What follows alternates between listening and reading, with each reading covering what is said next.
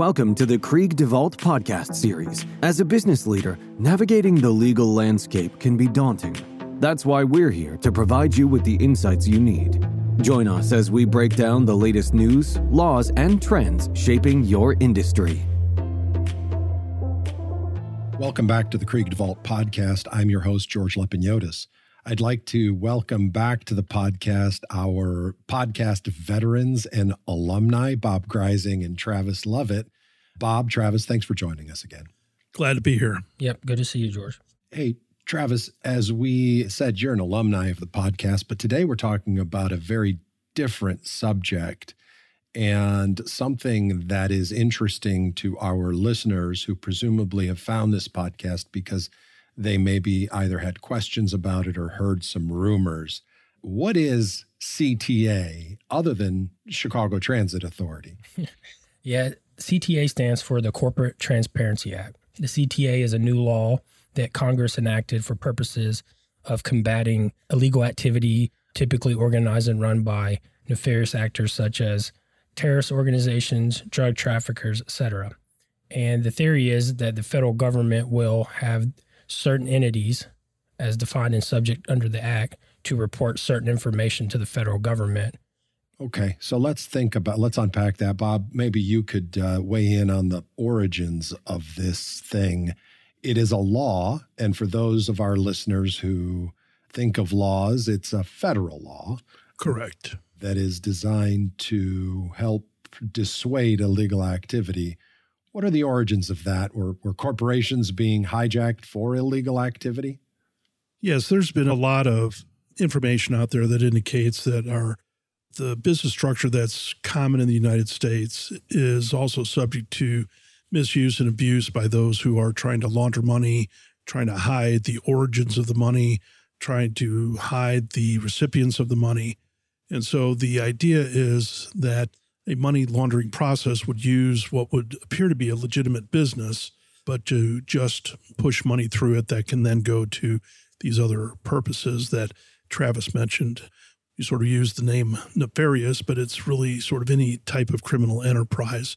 And by gathering the information to try to look behind the curtain a little bit, the federal government, through the financial crimes area of the Department of the Treasury, feels like they will then be able to better track the flow of funds and help identify those who are participating in these criminal enterprises. And so the policy sounds like a good one, but it, certainly has uh, put a significant burden and requires a large gathering of information in a way that has not typically been done before, certainly not for these purposes. So, yeah, let's talk about that because in colloquially, I like to refer to the United States as having an outlaw mentality, right? That we don't have to report what is not the government's business, and that even our Constitution protects that right to privacy from an over intrusive government. What is it about this act and who does it apply to? So we know they have a legitimate purpose. They're trying to dissuade criminal activity and the illegal flow of, of monies. But does that mean that every company in the United States now has these serious reporting requirements? Well, there's a list of criteria for which you are considered, and the term you used is correct, George. It's termed a reporting company. Now, there are a lot of exemptions to that. And those companies that are in many ways already subject to oversight or reporting that the government feels like they have good insight into what's going on are not covered by this. So, in most situations, is going to capture the smaller, privately held, family owned businesses. And again, in a way that hasn't been done before. If you have owners, you're going to, you know, in, in a LLC tax as a partnership, you'll file information about who your owners are with the IRS. But that's not gone into a public repository of information that is then available to those participating in, in these areas dealing with criminal activity, intelligence, national security. And that's why this is a little bit different.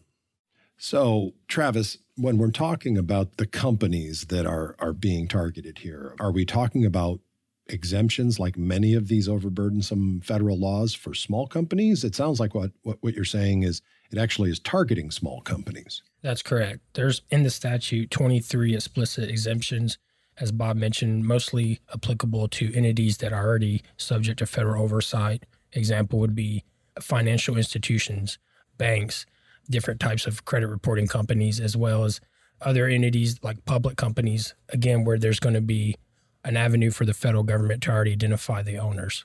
And so the federal government is really narrowing down on entities that have less than 5 million aggregate revenue and 20 or less than 20 employees. And therefore, they're, the smaller companies will be likely the ones that are going to be subject to the reporting obligations.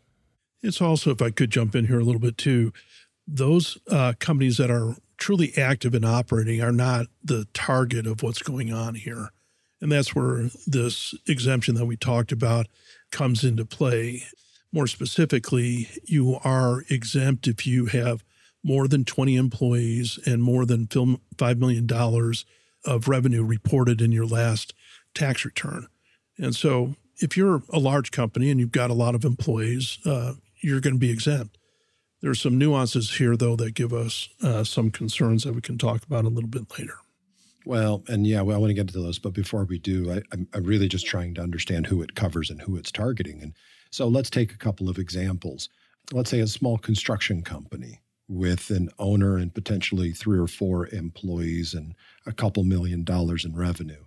They will be, in fact, required to make reporting under the CTA. Is that correct? I would agree with that. What about a mom and pop restaurant where mom and dad own the restaurant in a, some sort of limited liability company or even an S Corp? Would they be required to report if they have 20 employees, but they don't have $5 million in revenue? Correct.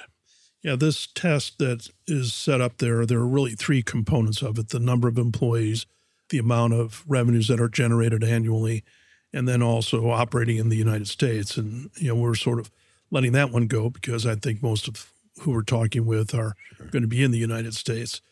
But you're right, George, that a number of these Main Street type of businesses are now going to be uh, responsible for putting this information into this database that is supposed to be private and supposed to be not available to anybody except for those involved with these areas uh, such as criminal activities, so prosecutors' offices and so on, or the intelligence agencies, and they will have access to it.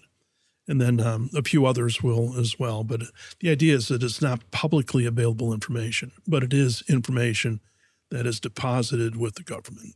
Okay.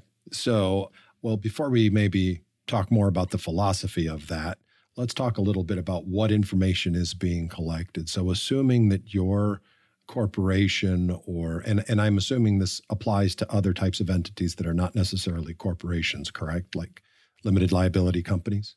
Yes, exactly. And it's really any organization that comes into existence through the filing of a document with a state agency. So articles of incorporation for for a corporation, articles of organization for a limited liability company. And then also this gets covered by our indigenous peoples area as well. So tribal tribal filings and Travis, you know a bit more about that. So I don't know if you want to say a few words on that here. Yeah, it's broad enough that if you are filing any document with a state or tribe to form an entity or even qualify to do business under a particular jurisdiction, then therefore you are going to be deemed a reporting company under the CTA. And so foreign companies coming to the United States that file to qualify to do business here will get caught up in this as well. Okay. So, Travis, let's expand on what you just said with the next obvious question, which is what information needs to be provided? What are they looking for? So, from the reporting company that's subject, you're going to be you disclose certain information about the company, such as the name, trade business, current address, the jurisdiction which is you've been formed or qualified to do business under, and then of course your federal taxpayer ID number. And the federal government is really after three buckets of information. Bucket one is who are the owners. Bucket two is those that are exercising substantial control. And bucket three are the individuals that actually played a role in filing the, the formation documents or the documents to qualify to do business. And we can break this down a little further, but briefly, the owners, they're looking at those that exercise 25% or more equity, and they're looking at people for purposes of substantial control. That could be officers, directors, managers, those that have some type of decision making power within the company, which is very broad and can create a lot of different nuances. And that's where that phrase substantial control is not really well defined at this point in time. There is some effort, I think, in reacting to FinCEN's publication of different rules to try to get some clarity. But theoretically, it would go to, for example, a lending source that says you can't make a change in control of the management team without us saying yes, where there is involvement with significant company decisions that are reserved by investor groups or lending groups and so on. And so it is potentially very uh, broad in who could be considered to exercise substantial control. And then you also mentioned another category that is near and dear to our hearts, right? And that, and that is the, the person organizing. Oftentimes that's an attorney or an advisor. Does the CTA require the advisors to disclose their information as well? Not just by being an advisor, it requires those who are involved in the creation of the entity. And right now it's they also limit it to two people. So the person who actually signs the articles of incorporation, for example, or the person who told the signer to sign the articles of incorporation. So they're trying to again identify those who have active involvement in the creation of these entities. If I could flush up on that from a small business perspective, most business owners will have the resource of working, as you said, George, with an advisor or some type of attorney that can assist with that, or even a third party provider. But for most businesses, it'll be challenging on them because they'll have to keep track of any type of ownership changes or any type of um, changes that can result from the company. We talked earlier about the large operating company exemption. What happens if a company reduces its employment workforce or increases its workforce can impact whether or not it's subject to the CTA. And then once becoming subject to the CTA, you have 30 days to file your report with the federal government. So the CTA is is in fact retroactive, correct? So if you were formed before the CTA went into effect, you now have to comply with the CTA. Correct. The initial effective date of this is January 1 of 2024. And for entities that existed as of that date, they have all of 24 to make the filing and to gather the information and, and to submit the reports that are required. Entities that are newly formed after January 1 of 2024, so somebody that comes in and starts a business in the middle of January, they will have currently 30 days to file that report, though there's some effort to extend that to a total of 90 days. But you still have to gather it and uh, and new companies will be obligated to get that done shortly after formation, and existing companies will have all of 2024 to get that done. What are the requirements to update the filing once you've made it? So, for instance, you said, Bob, if, I, if I'm understanding it, there's a the limit of, of two individuals that you're going to include on a CTA filing. Uh, let's say it's an attorney and, and one of the officers. If that information were to change in the future, do you have an obligation to go back and amend the filing every time a change happens? Correct. Changes to the information that is included in the report must be updated. And here's one of the sort of gotcha type of mousetraps in this you've got 30 days to do so. And if it's someone that is right in the middle of the company and active in the day to day business of the company, maybe you're aware that there's a change in your president or a change in some of these C level positions. But if you have a group of shareholders and somebody gives something away to their kids or grandkids, or they put something into a trust, you may not know that until maybe the next annual meeting when you're sending out your notice for the shareholders meeting. And so there are some, as I said, gotcha mouse traps here. And one of the things that we're thinking through is changes to the governance documents, the shareholder agreements, buy sell agreements that will help assure that the information that is needed to be reported gets updated on a timely basis and, and obligating the owners, the beneficial owners, uh, to do that. Yeah. Before we get there, though, let's talk a little bit about noncompliance traps. I'll tell you, as both an attorney and a business owner, this sounds like a pretty onerous uh, reporting regime on what has historically been an independent part of our corporate existence, right? An LLC is formed or a corporation is is is formed and, and filed with the appropriate state agency and the owners or shareholders or members are allowed to function in their own world at, as they see fit with little to no corporate oversight with the exception of potentially some state filings what we're looking at here now with the CTA is very different. What about those clients who share my concern and think, why should I have to do this? Or are there ways that I can protect my privacy from this type of broad reporting requirement? Well, certainly that is a concern. And, and that's part of getting on top of this soon so that you can engage in the type of planning or restructuring that may be needed.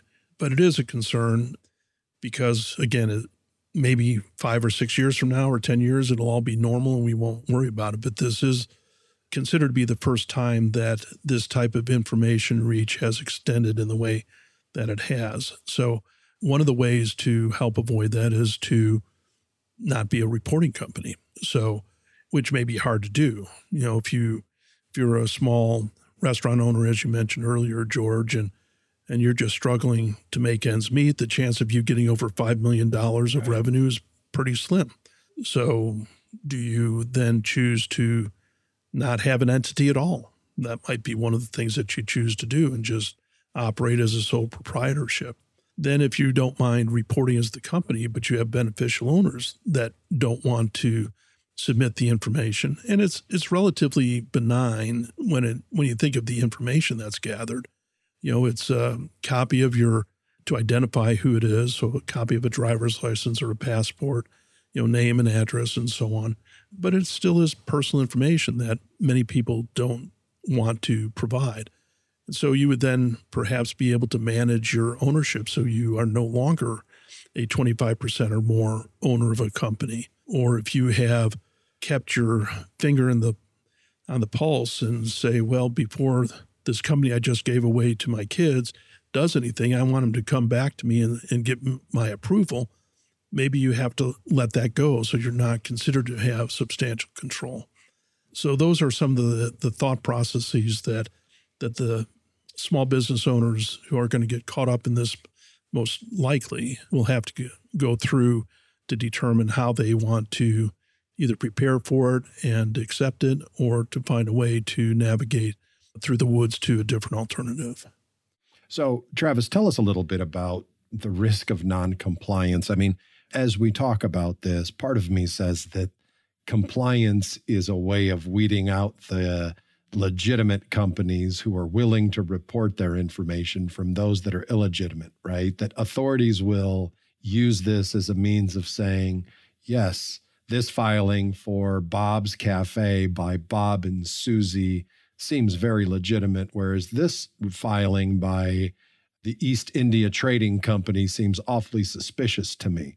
What are the teeth here? What are, in fact, for those that don't wish to comply or non compliance, what do the authorities have in their toolbox to come after them? Yeah, so the, the teeth behind it is a reporting company or individual that violates the CTA will be subject to civil penalties of not more than $500 per day and that's capped at $10,000 in the aggregate. Or you could be in prison of not more than two years or both.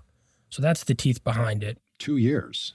Two years, correct. And right now, the what's a little wor- worrisome about all this is that there is teeth behind the statute, yet they're still coupled with so much uncertainty. Even FinCEN is uh, rolled out some rules and some conversation about how they can modify the reporting form the beneficial ownership report, how they can modify that to allow even a selection of reporting unknown owners or reporting their efforts. So they're discussing a drop down menu in the template for purposes of allowing essentially a filing with some uncertainty because there may be instances, as Bob discussed earlier, where people don't know the shareholders that have given off their shares and equity to their children. Or if they know, the beneficial owner says, you're not getting it from me. You know, why should I do that? Yeah. And one of the keys here, too, for the teeth part of it, those drop down are temporary alternatives. You still have an obligation to submit that information, and your filing is not really considered, at least under current proposed rulemaking, I should say, is not will not be considered to be complete until you give the information about all the beneficial owners. Well, you know, I guess given all of this information, let's touch briefly before we wrap up on a couple of thoughts that I have. The first is who can access this information? One of you said local prosecutors, I'm assuming federal prosecutors, um, law enforcement, state and federal law enforcement. Who has access to this information? So, as we were talking earlier, FinCEN, the Financial Crimes Enforcement ne- Network, which is the Bureau of the Department of Treasury, they ha- are implementing a, um, a system known as BOSS, Beneficial Ownership Secured System. And through this secured platform, that's where the reports are going to be stored for privacy purposes. The entities that are allowed to access that are criminal enforcement agencies and also some financial institutions that request access to those reports. But as mentioned earlier, they're not designed to be public information. It's not something you can look up online. It's secured there and only accessible for purposes and related to criminal enforcement. Okay. And then as we think about the companies that we represent, the small businesses that we deal with, what are we doing to help them work through this? How is it that we can help them plan for this new reporting requirement. Bob, you mentioned earlier modifying operating agreements and really thinking through how our clients manage, so to speak, the information associated with their companies and corporations. What else are we doing? And, and what else can should a should a potential a company that might be exposed to this uh, need to do to uh, to protect itself? Well, one of the things we're doing is things like this podcast. We've already issued several communications that we call alerts that we send out to uh, a distribution email distribution list that we have, and and any of the listeners here, if they're interested in getting those, uh, you know, send in your contact information, and we'll get that sent out to you. Uh, certainly, there's a lot of materials online where you can do a search and, and find a lot of communications like ours, uh, from across the board. Most of this is from the legal profession, uh, but some of it is from some service providers as well. And so awareness is a real big part of this, of not getting caught by surprise. Some of the things that I've mentioned as alternatives will take a bit of time to implement. It's not like you you're going to say, "Oh, well, I need to do this," and it's done. You'll have communications with your owners. You'll have to figure out what to do, and so on. So awareness is a big part of it. And then once you're aware of it, then you determine am I or am I not a reporting company? And then maybe if I am, do I care if I am? And if I don't want to be a reporting company, what can I do to qualify for an exemption? And as I said, with many of these, that is really not realistically available. So then you're going to have to deal with uh, the compliance issue. And um, that's where uh, getting the information, gathering the information, and then protecting those who have participated appropriately from those who have refused to participate appropriately is where we see some of the changes in our operating agreements, our shareholder agreements, and so on, where people will be obligated to provide the information in order for the company to comply and will then back that up if there is risk that the company suffers or losses that the company suffers.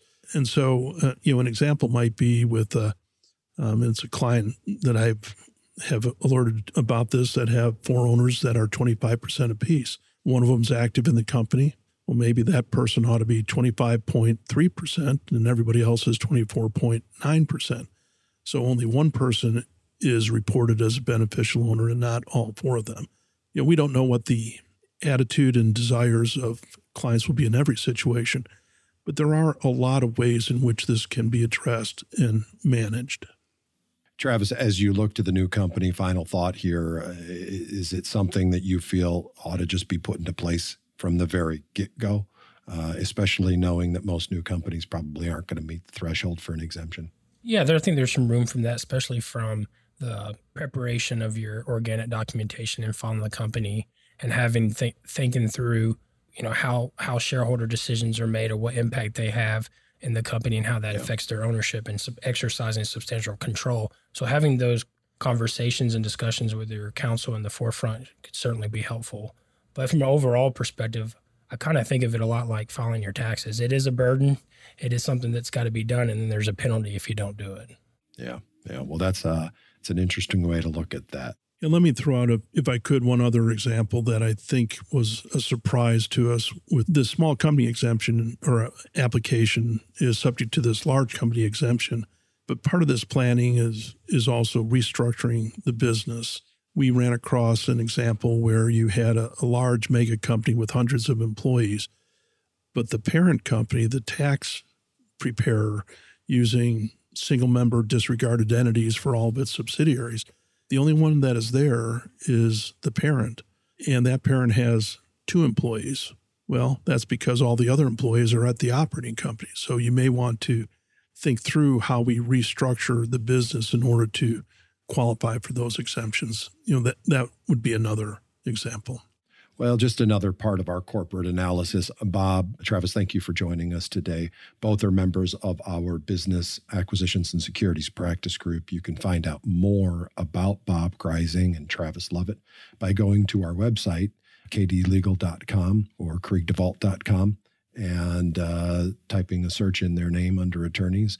Uh, you'll find a link in their bios to more information regarding the CTA and the and the uh, thought leadership that they've published uh, regarding this very, boys, I'm going to call it controversial law because I'm not one for reporting the federal government. But uh, I understand that our clients uh, could really benefit from discussing it with you, especially if they qualify. So appreciate your time today. Appreciate your listening to our podcast and hope you have a great day. Thank you, George. Thanks, listeners. Thank you. Thank you for joining us on this episode of the Krieg DeVault podcast series, brought to you by Krieg DeVault a leading business focused law firm. Stay connected by subscribing to our podcast on your preferred platform, ensuring you're always in the loop for upcoming episodes. Anywhere across the nation, Krieg DeVault is your trusted law firm for providing practical legal advice that takes in the big picture without losing sight of the details. Learn more at kriegdevault.com.